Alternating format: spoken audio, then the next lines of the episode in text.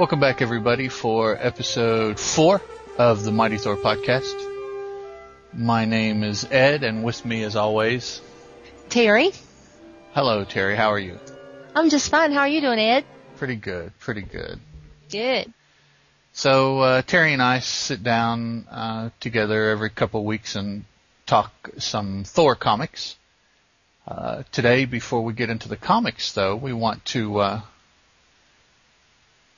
talk about our first email to you guys that we have gotten, and this is from. And I most definitely apologize if I do not get the name correctly, but the, the name on the email is Wushang and the last name is SZ. I have no idea how to pronounce that. So I'll just say Wushang. So Wushang writes, Hey guys, I just wanted to write in and let you know that I'm enjoying the podcast. It's nice to see my favorite Marvel character seeing some love. I do, however, have a couple of things to mention from your latest podcast. And this is probably from episode three, but I think he talks about maybe episode two or one also. So, first, you mentioned in the Journey into Mystery recap that you didn't understand why Thor would exclaim who Loki was as external monologue. The thing to remember is that at this point, Thor was generally depicted as having Dr. Donald Blake's mind and memories. You yourselves mentioned this while going over Thor's first appearance, where Blake practices using the powers of Mjolnir to see how they matched up with the legends. Personally, I took it more as Blake slash Thor thinking that is who it was, but wanted to make sure. I'm not sure if that helps make the external monologue less painful for you, but if you keep that in mind when reading, I think you'll find it less annoying at the very least. The second is about Bill. Uh, this is from the current volume of Thor. Kendra's lover who died. He wasn't Asgardian. He was a mortal who met Kendra during a getting to know the neighborhood style of party shortly after Asgard was plopped down into Midgard slash Earth. The two fell in love, and when the Asgardians left the U.S. for Latveria, Bill went with them. He was killed when he learned Doom was manipulating and experimenting on Asgardians and tried to warn them. He died fighting three Asgardians in Thor 608, I think it was. I don't have the issue in hand right now. And earned his place in Valhalla. Kendra meets with his parents in Thor 609, a siege tie-in.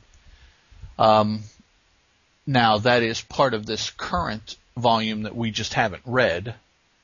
And Siege was a big event that was in all of the Marvel books and included the Thor book as well. That's where um, Osborn, the leader of Hammer, sent Hammer against Asgard to try to bring all the Asgardians under sway like he had been doing with the superheroes.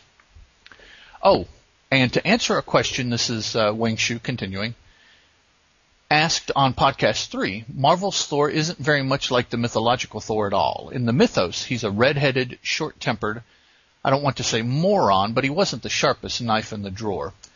Lady Sif, or Sifia, on the other hand, was a blonde, but Marvel gave her black hair for the comics. There are all kinds of differences, including the enchantment on Mjolnir, even what Mjolnir was made of. Mythological Mjolnir could only be lifted by two beings, Thor and his son Magni. It wasn't an enchantment, but more pure, raw physical strength. Mythological Mjolnir, Mjolnir wasn't made of Uru metal. It was made of iron in most myths, stone in others. The Uru metal thing for Marvel came from a writer not realizing that the hammer already had a mythological name, so he named it Uru. When a reader called him on it, they changed it so that Uru was the metal it was made from, not the hammer itself. Also, he couldn't get anywhere near Bifrost because the raw power of Mjolnir would destroy the bridge. That's the rainbow bridge that connects Midgard and Asgard. Uh, can you tell that Thor's my favorite Marvel character? And he signs it uh, We, I believe it's pronounced W-E-I. So, all right. Well, Teri, there we go. There's our first first bit of, of actual feedback. Mm-hmm. Thank you. And that's pretty cool. Pretty cool.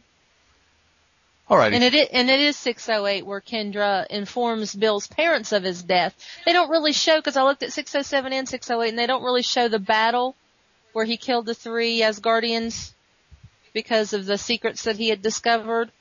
All I saw was um in 608 where Kendra was at Bill's parents' house telling him how she how they died, how he oh, died. Okay, okay. Okay, well cool. Well maybe, I mean, you know, maybe if we get the time we'll sit down and try to read just this volume of Thor. Actually this weekend we got the last trade paperback, so we now have all of those uh on on paper now and we can read up to where we started the podcast and at least maybe catch up with that much of, of Thor if we, again, if we find the time to, to do that. All right, so uh, this episode is going to be a uh, a retro episode. All the books are the Journey into Mystery books, uh, volume, the 1952 volume. First book up for discussion today is issue 87. Um, looking at the cover, we see that Thor is in some kind of castle or maybe fortress here on the cover. Uh, he's got some some monster mammoth chains on, man, chaining his Honkin' chains. yeah his hands together and his feet together. Uh, laying at his feet is the hammer. We see in the background are three or four regular uh, people, kind of um, shabbily dressed like uh, castaways or maybe prisoners or something, tied up. And then in the foreground here, we see several guns being held on Thor. And one dude holding a gun is in a green uniform with a big red star on a, on his epaulette on his shoulder. Uh, the captions are Thor speaking. These chains are electronically treated. I cannot break them. And then in uh, kind of a, a blazoned text on there reads "Prisoner of the Reds." So this episode, this issue, I mean, I guess uh, Thor faces one of the two great enemies of comic book heroes in the 60s. Mm-hmm. So, all right. The story opens with a woman receiving a note from her husband. Uh, her husband is a scientist, and the note is explaining to her that he has defected and is going to live behind the Iron Curtain and serve the Reds. Ah, the dreaded communists. Yes, indeed. So, um, he apparently is the fifth scientist that is defected to the communist side, and this information is um, handed out over the news. Uh, Dr. Blake sees it, and he decides that uh, Thor probably needs to to go and see if there's something that can be done. So uh, Blake tries to figure out a way that he can he can get over there, so that in turn Thor will be there. So he goes. Uh, Dr. Blake goes to a contact of his, Colonel Edward Harrison with the U.S. Army Intelligence, and apparently this Colonel Edward knows that Blake is Thor. And so Blake tells him what his cover story will be. And I don't know. oh no, wait, so. no, he doesn't know he's Thor. I'm sorry, No, that's okay. but he he's just trying to convince the uh, the colonel to let him go over there. Okay, I'm sorry. Right. And The basically, colonel's like, why in the world do you want to do this? And, and like thinks really fast, well, my bum leg I could never serve in the war, so. right? Yeah, I, I wasn't able to help with Korea, but maybe I can help with this. Okay, something when I read it, something made me think initially that he knew, but yeah, you're, he he doesn't know at all because Blake even says that. So I I don't know what I was thinking. So, um, so after the meeting, um, Blake turns to Thor and and zooms off. He uh follows the plan and starts working on a new virus, and that puts him in the sights of whoever has been uh, dealing with these scientists. And the next day, after a, a articles in the paper about what Blake is doing, a, uh, a newspaper man comes to take pictures of the Dr. Blake working for a story. and in the camera is a device that emits a hypnotic gas that puts Blake to sleep with um, well, not asleep, but under under hypnosis. Um, the saboteur or the agent or whatever you want to call him directs Blake to write a, a letter, um, probably explaining that he had defected, just like the other scientists did, and then they leave, uh, jump on a, a nearby jet fighter that is conveniently parked nearby. That's that's how all mm-hmm. the Reds travel. So and then they fly off to the lands behind the Iron Curtain. Um, Blake wakes up from his hypnotic state, finds himself with the other missing scientists, and is trying to figure out how he can turn into Thor so that he can start doing some stuff, rescuing some people and beating up some bad guys. But realizes that, well, he can't turn into Thor right now because all the other prisoners there will see make the connection that he is Thor. But conveniently enough, the the uh, soldiers, the uh, captors, I guess. Yes. Um, come in and, and, and break up this group of scientists and, and decide that they're going to put each in it in his own his or her own individual cell and so with that done, Blake is now alone in his cell and, and uses the opportunity to turn into Thor. Oddly enough to me, rather than just beating the heck out of the wall until it fell down to get out, he decides to spin his hammer and create a, a whirl storm that finally shatters the wall. Or, or punch it. He probably could have punched through the wall too. So, uh, I guess maybe that's creative license. I don't know little mythos. it's kind of boring just seeing him use strength and stuff, and we got to have a little hammer action. I guess, yeah.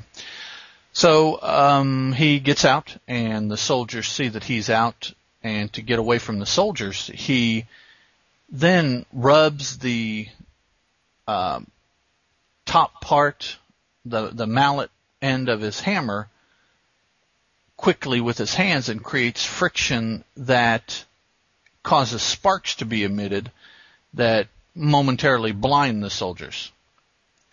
So he then runs away, um, escapes a, a, a trap door. He, he falls into a, a, tank of sharks, and he uses the spinning hammer trick and creates a whirlpool to get away from the sharks. And then makes his way to where the head guy is, and the guy basically the the head I hate to say this the head red okay oh yeah I hate you said that too yeah the uh, the the the main the main red is ready for him and tells him you know we've got the building rigged with explosives. If you don't give up, we're going to blow it up and it's, it's all going to fall down on your American friends. So of course, Thor being the humanitarian that he is, gives up, uh, drops his hammer and then they grab him and chain him up in those big ass chains that you see on the cover of the, the book. Um, as a matter of fact, three links of the chain is all it takes to go all the way across Thor's chest. So it's a pretty daggone big chain. Um, the soldiers leave to attend to some other things because they feel they have Thor secured and, and can leave him there. Well, without touching his hammer for 60 seconds, he reverts back to Don Blake, who is much smaller than Thor and can slip out of the chains. He goes and reacquires the hammer now, releases the other captives, uh, digs a tunnel under the under the the prison or the the fortress for them, and and they escape out into the woods. Thor goes back inside to take care of the Reds, and this time when he's confronted by soldiers, he taps the hammer on the ground and creates a thunderstorm that basically trashes the fortress. Or not basically, it trashes the fortress. So he um, he he just leaves the soldiers there. He's, I guess he feels that he's done enough by taking away their their castle. And then he rejoins the other Americans that are running running away in the forest as Don Blake. He and and these other scientists then um, meet up with some other people that help them escape. Help they they smuggle them back to America, and we see at the end of the episode issue Don and Jane doing their normal thing. Uh, Jane is thinking about how dreamy Thor is, and Don is wishing that he could tell Jane that he is Thor, and and so that's yeah, typically where it ends. So, okay, that was issue 87 of Journey into Mystery. Uh, Teri, any thoughts? It was okay. It was a it was a, a, a story contained within itself, and I know that you like that, and and it didn't deserve to be going on to do something else, so that was good for me. Um, okay, well, that's the first time we saw him rub the the mallet part of the hammer and make sparks and blind create everybody. sparks. Yeah, Yeah. So First time we saw him tunnel underground too. tunnel, yes, swinging the hammer like a big digger and digging. A, Yeah. yeah, Yeah. which is funny because you would think that he was digging a pretty big hole, but when Mhm. they popped up, it looked like just big enough for one person to crawl through. But yet swinging that big hammer, I mean, it was a, it was drawn completely extended the length of Uh-huh. his arm. So, you know, you're looking at what, nine or ten foot Well, tall tunnel. the, the tunnel, the tunnel under the earth was probably bigger than the hole then coming up through Oh. the earth. Oh, okay. Okay, I see. Okay. So, um, issue 88, Journey into Mystery. We see on the cover, um, Odin. yeah, let's see. We see Odin, Loki, and Thor. Um, looks like Loki is attacking Thor with uh, some kind of bolt, maybe a magic bolt or just lightning or something like that. Looks like Thor is trying to fight back because he's he's swinging his hammer. Um, Odin says, "Heed my words, Thor. Though both of you are my sons, you must defeat the evil Loki for the sake of mankind." Loki is saying, "Nothing can save you, Thunder God, for now I know the secret of your hammer." And Thor is saying, "I shall not fail, noble Odin." No matter what the cost, Loki shall not menace the earth.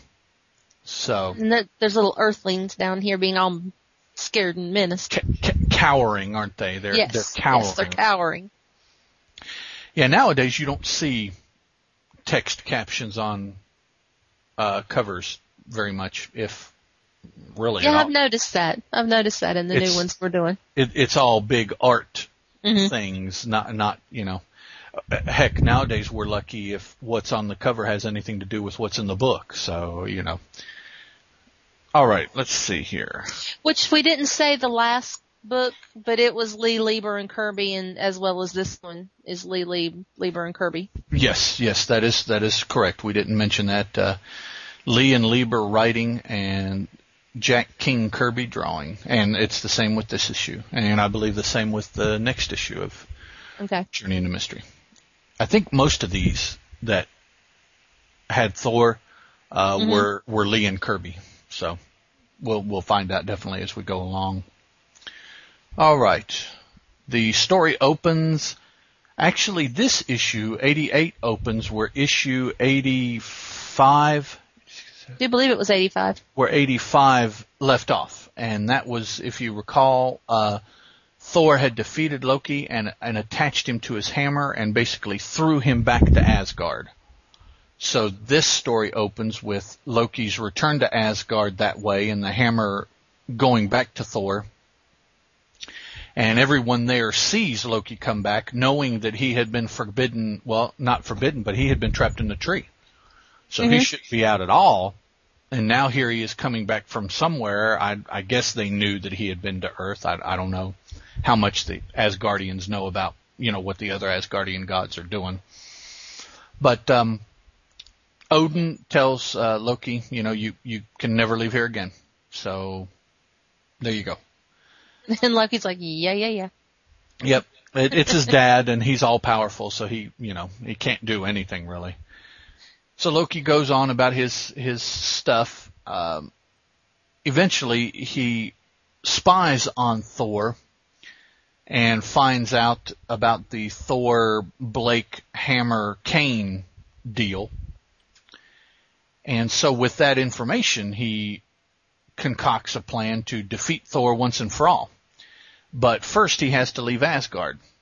So he uh, changes himself to a into a, a, very small snake because the guardian of Bifrost, the Rainbow Bridge, is Heimdall, and he is renowned for his eyesight. That is why he is the guardian of the bridge. He can see things all the way at the far end of the bridge, even though that end is in a completely different dimension. So Loki has to do something to try to get by him, so he changes himself into a little teeny snake, apparently, that is beneath Heimdall's notice, and slithers between his legs and, and down the bridge and returns to Earth. Once on Earth, he takes up the guise of, of this old man, as he did in the issue where he first came to Earth looking for Thor, and uh, hypnotizes Jane, uh, gives her some sort of subliminal suggestion that we don't we don't know about. We just know that he told her something, and he goes on into Doctor Blake and reveals himself to be Loki. Um, at the sight of Loki, Blake changes into Thor, and they decide to have a little a little parlay here.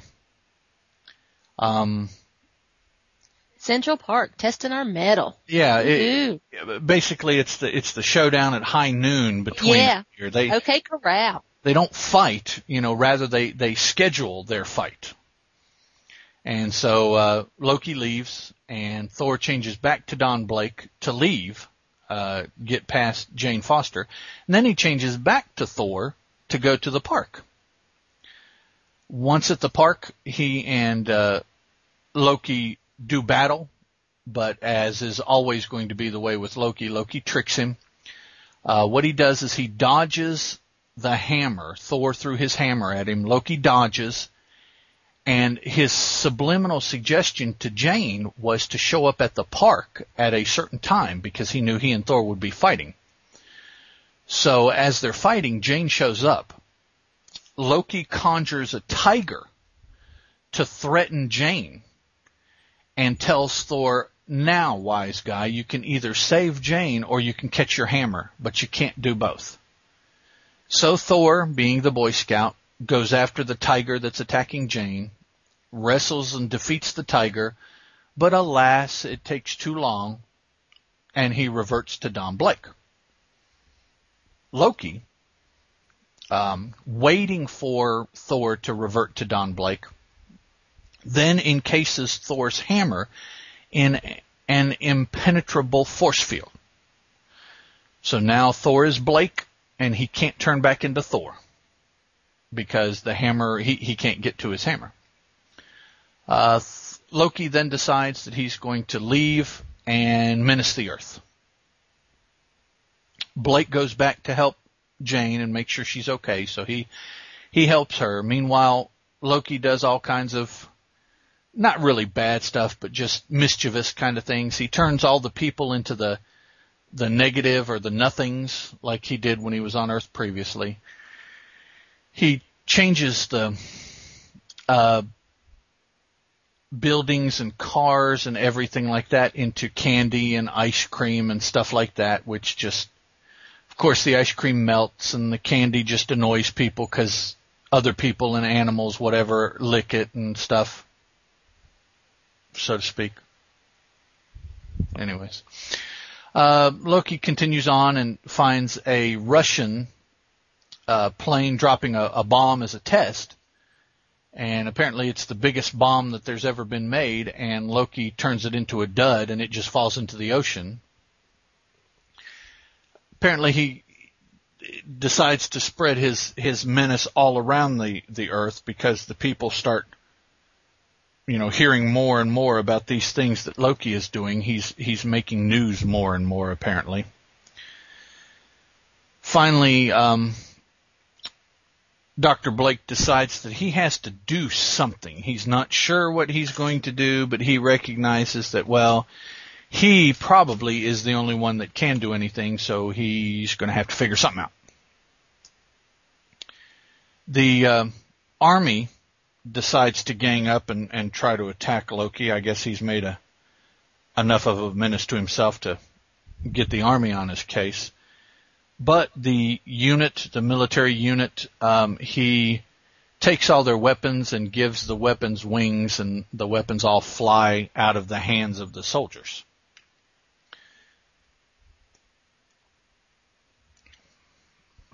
We we then see that Dr. Blake has come up with a plan to uh, try to trick Loki into helping him become Thor again. And so part of the plan is that Dr. Blake puts a, a fake byline in the paper. And when Loki hears about the byline, because basically what it's saying is that Thor uh, promises that by a certain time Loki will be defeated. Loki, I think it's I think it's kind of neat that Thor um, uses one of Loki's tricks against him. Uh, quite well, he he does. I mean, it's yeah. Yeah. Go ahead. I'm sorry. No, that's okay. So, um, you know, so Loki's thinking, well, he says he's going to defeat me. How can he defeat me? Oh man, the only way he can defeat me is with the hammer. But the hammer is, is trapped in that force field. Oh, I better go check it and make sure. So he goes back to the park and um, when Loki, I, I don't quite understand it, but when Loki looks at the the invisible force field box that the hammer is supposed to be in, he looks and the hammer's not in there. And standing there is Thor holding the hammer. So to make sure that the hammer's not there, Loki removes the force field. At which point Dr. Blake runs around from behind this statue of Thor, this plastic dummy of Thor that he made, and runs around and grasps the hammer, thus turning into Thor. Now, making the plastic dummy holding the handle, hammer, hiding behind the dummy, throwing his voice, whatever, I can understand all that. When Loki removes the box, Thor, uh, Blake runs out and gets the hammer. I can understand that. But how did Thor make the box look empty? I think it was just uh, more the panic of Loki seeing the statue, seeing Thor, what he thought was Thor with the hammer. he's like, no, no, that can't be. So he makes the box disappear. It's not that he did, I don't think he really looked and saw okay. that the hammer was still there. He saw Thor with the hammer in his hand and was like, oh no, this can't be. Right, okay. So he released the box to look because that's where the hammer was supposed to right. be. Right. It's like, is it a trick in my eyes that it's still there? Cause look, it's there in his hand. Okay. Yeah. Okay. That, that makes sense. That makes sense. All right, so now Thor is back, uh, probably kind of pissed at being tricked and at the crap that Loki's done. So Loki decides that he's going to get away by changing into a pigeon. And of course, we all know in New York, in the park, there is never just one pigeon. So now there's this whole flock of pigeons. Thor runs and gets a bag of peanuts and throws them down, and all the real pigeons go after the peanuts, but not the Loki pigeon who flies away. As he makes chase, Thor runs by a tennis court and grabs the net and makes chase after Loki. And then Loki is flying along, just kind of biding his time, waiting until Thor gets close, because then he's going to turn into something faster, like a rocket, and zoom away. Well, before he can do that, Thor throws the net and entangles him in the net. Um, he then basically, just like he did before, just gathers Loki up and takes him back to Asgard, uh, where, you know, everybody can congratulate Thor and make fun of Loki and, uh, would, you know, whatever else reindeer games they come up with. So, alright, so that was issue 88 of Journey into Mystery. Miss Teri? It was a good story. It was a good. I like the way that they picked right up from the last time he saw Loki and and continued on with that story. And I can see Loki's frustration, and I'm sure that he will be back yet again. Well, yeah, we know that. Yeah, even in the new ones that we're doing. He, yeah, yeah, he he apparently hangs around for quite a while because he's Yeah. in the in the Yeah. new books. Um, did you like this one the same, or any more, or any less than eighty seven? I liked it better than 87. Okay. How, uh, do, do you know why? What? No, I just I. No, I don't know why. I just did. I I liked it better too. I liked it better because it's it was it was a, an opponent that was Thor's equal, Mhm. uh, combating a bunch of communist soldiers. Uh, you know, to me that's a dud. Thor is, you know, if you believe this, Thor is a god. He he is a a human-like being that has powers far beyond anything we can do, which means that there really isn't much we can do that would defeat him. Right. You know, so the stories, and and that won't be the last story, I don't imagine. Uh, but the stories about regular humans doing stuff, even like the the Tomorrow Man one and stuff, I'm like, mm, no, uh, you know, I know you guys got to come up with ideas, but let's leave it in Asgard. You know, let's let's do some some troll, dwarf, elf, Hela, Valkyrie. You know, let's let's get all the real mythology stuff into it. So is that why you enjoy the newer ones more than the old ones? Yeah, because th- they've gotten past trying to use regular people. Well, you have to realize when Thor first came out, when most of the superheroes in this time period, I mean, that's what they had to do. You're they right. had to fight communism and and organized crime and that kind of thing because that was the real bad guy. right. Those were the bad guys of the day. Yeah. Yeah. Well, and, and I mean, even as far as that human element, you know, this current volume tried to really get that by putting Asgard over Kansas Mhm. to where here's a small town in Kansas and their nearest neighbor is Asgard, home of the Norse gods. So, you know, obviously, even nowadays, the, the writers are still trying to, um, you know, I, I guess with a character like Thor, that probably is the conflict that you center on is trying to keep his his humanness, but also his his godliness also. And so automatically there is a conflict that you can always draw on to to write stories. So okay, um, issue eighty nine, Journey into Mystery is the next one up here. And on the cover, uh, basically it's just a big fat heroic Thor cover. We see him standing, one arm is extended, he's whirling the hammer behind him with the other, and um, it's just a couple captions starring the mighty Thor, the most colorful superhero of all, and says, "See the heroic thunder god battle the forces of evil." I can just hear Jane swooning now. Now, what that tells me is that, um, looking at that cover, that actually looks like Jack Kirby. Um, I don't see a signature on it anywhere. So, somewhere along the It way, is Kirby though. okay, yeah, the the cover was done probably before the story was done because the cover has no connection. Nothing to, to the story. do with the story. Yeah, it's just a generic cover.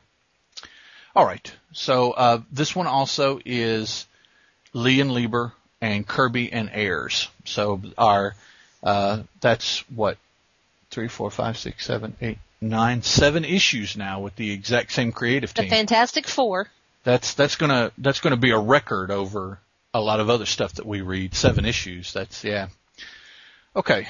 Um, story opens with Thor returning from uh, unknown mission, flying through the through the city. Basically, it turn, he he's flying by one of the windows to his office actually, so he's almost home.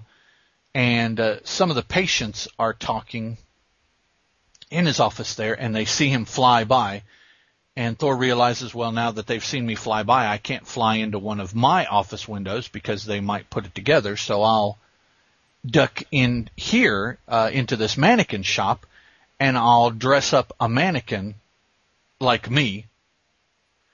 And then what he does is he flings it out the window so it looks like it's flying. And while everybody is watching that, he sneaks in through the back of the room to get into his offices where he can change into Dr. Blake. Now, who knew Thor was a seamstress? Hey, you know, I, I guess that hammer uh, can grant many powers. I guess so.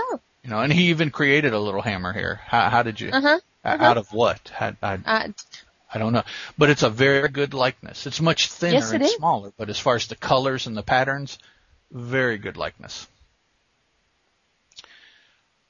Okay, um, uh, we then get a recap.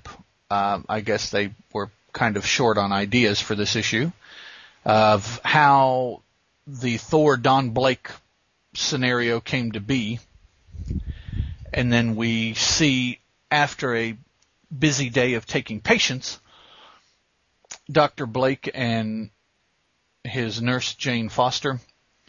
She again is daydreaming about what it would be like to be step and fetch it for Thor, although not step and fetch it because she would be doing it willingly, which makes all the difference if you're a step and fetch it. So, um, I think what that is is just the perception of the female mind at the time that all females enjoyed, um, you know, being subservient, but not in a bad way, being subservient to their man. And so I guess that's, that's what's what, wrong with what's wrong with women wanting to take care of their man? what they're trying to depict. Nothing's wrong with it. Okay. I just, my personal experience is I don't find it to be that common. It's a, it's a, a rare and unique woman that is willing to, uh, devote the time and energy to take care of her man like Jane is envisioning here. So, needless to say, uh, all you guys out there, if, uh, if you do find a woman that's willing to do stuff like that for you, you better grab onto her because she's, she's going to be pretty rare in this world. we see that um, a um, after after Jane's um, musings, shall we say, Yes.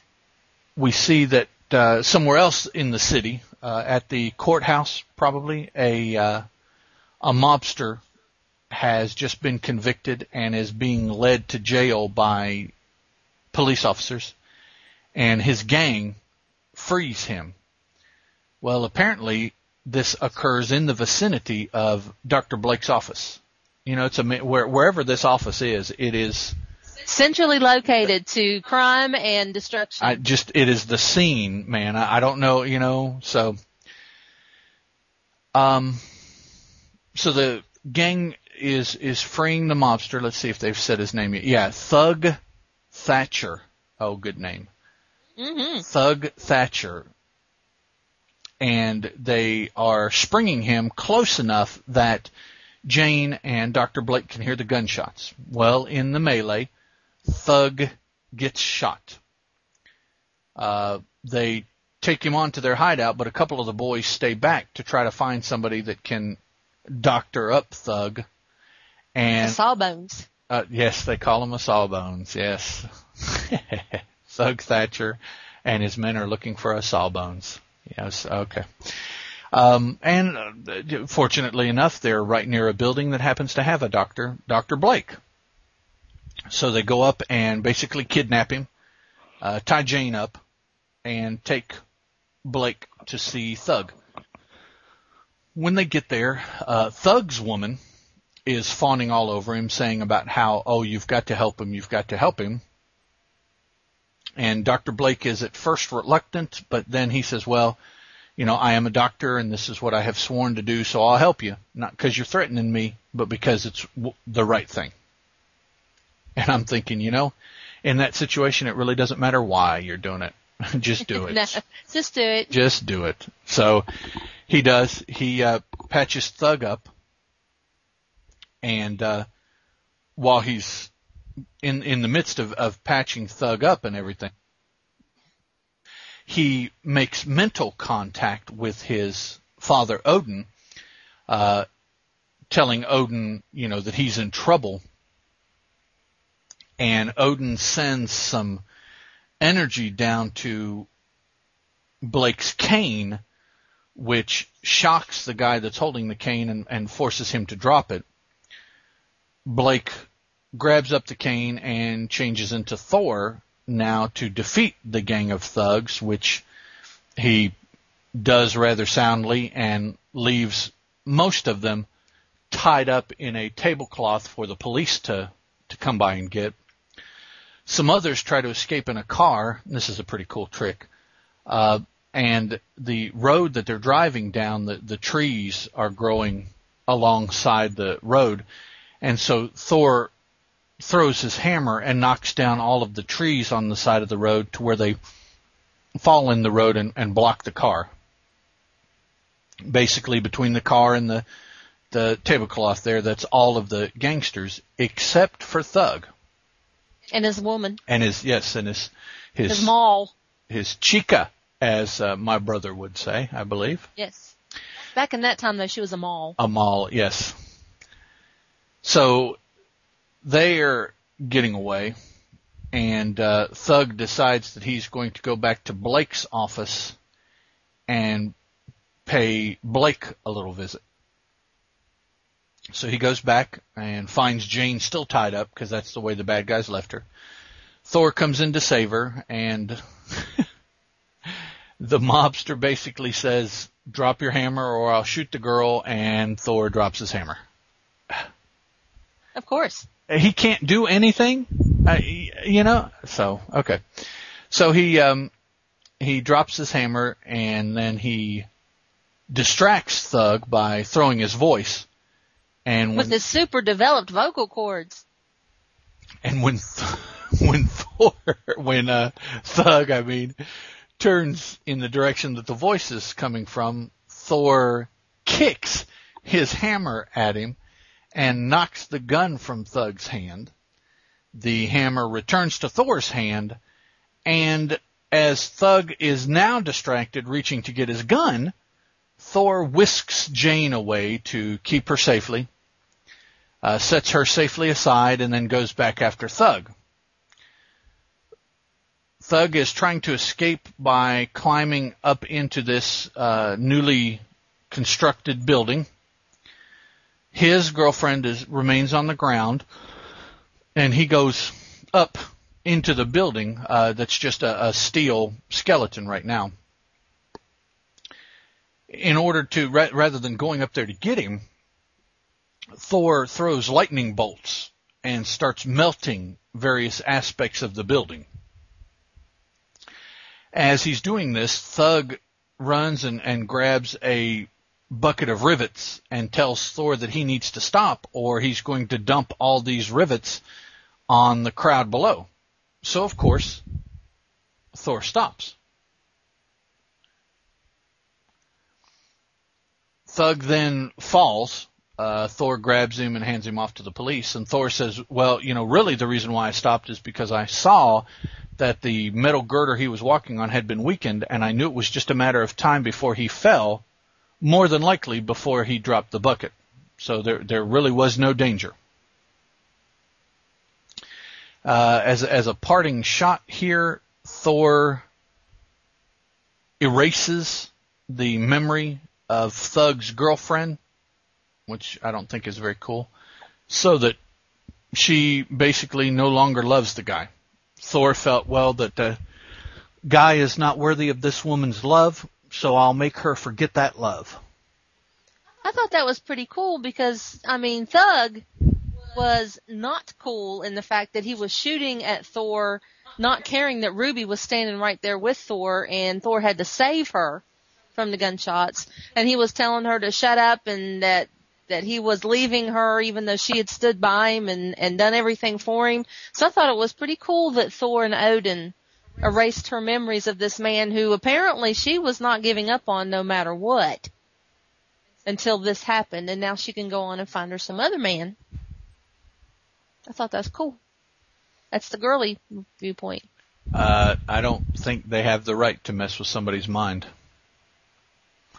That that's a line. That's a line that you can't cross Okay. as a, as a good guy because you're changing who she is. You're changing her personality.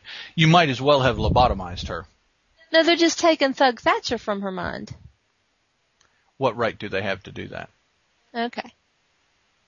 So, I thought it was just kind of heavy-handed. And, and everything was done. You know, it was resolved. The bad guy was captured. Da da da da da.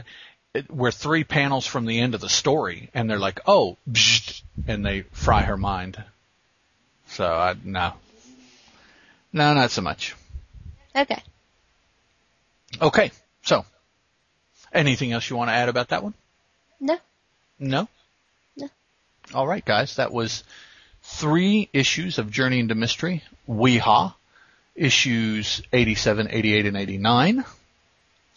Now, looking ahead, the next episode, we will talk about Journey into Mystery issues 90 and 91 and the current volume of Thor issue 614, which came out uh, as we're recording this on Sunday, this past Wednesday.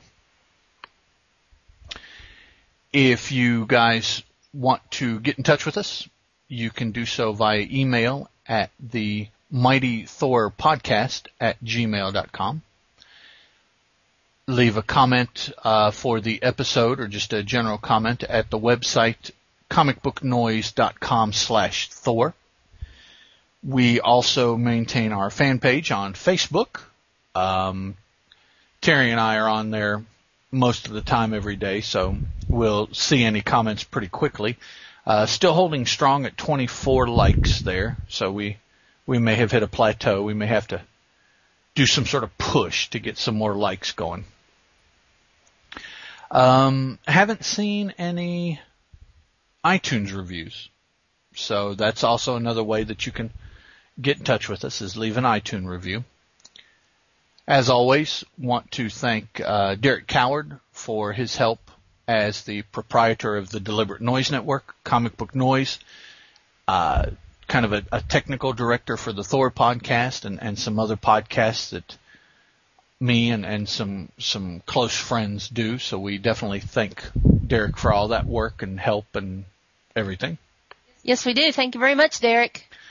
Um, well, I guess that's it for this show. Um, any anything else you want to say or do or?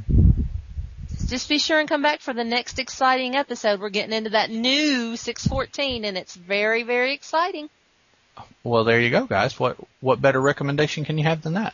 And that's from a female perspective for all you male geeks out there. So there you go.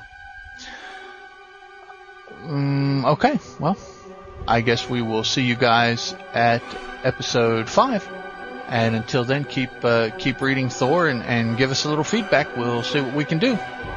Talk to you guys later. Bye.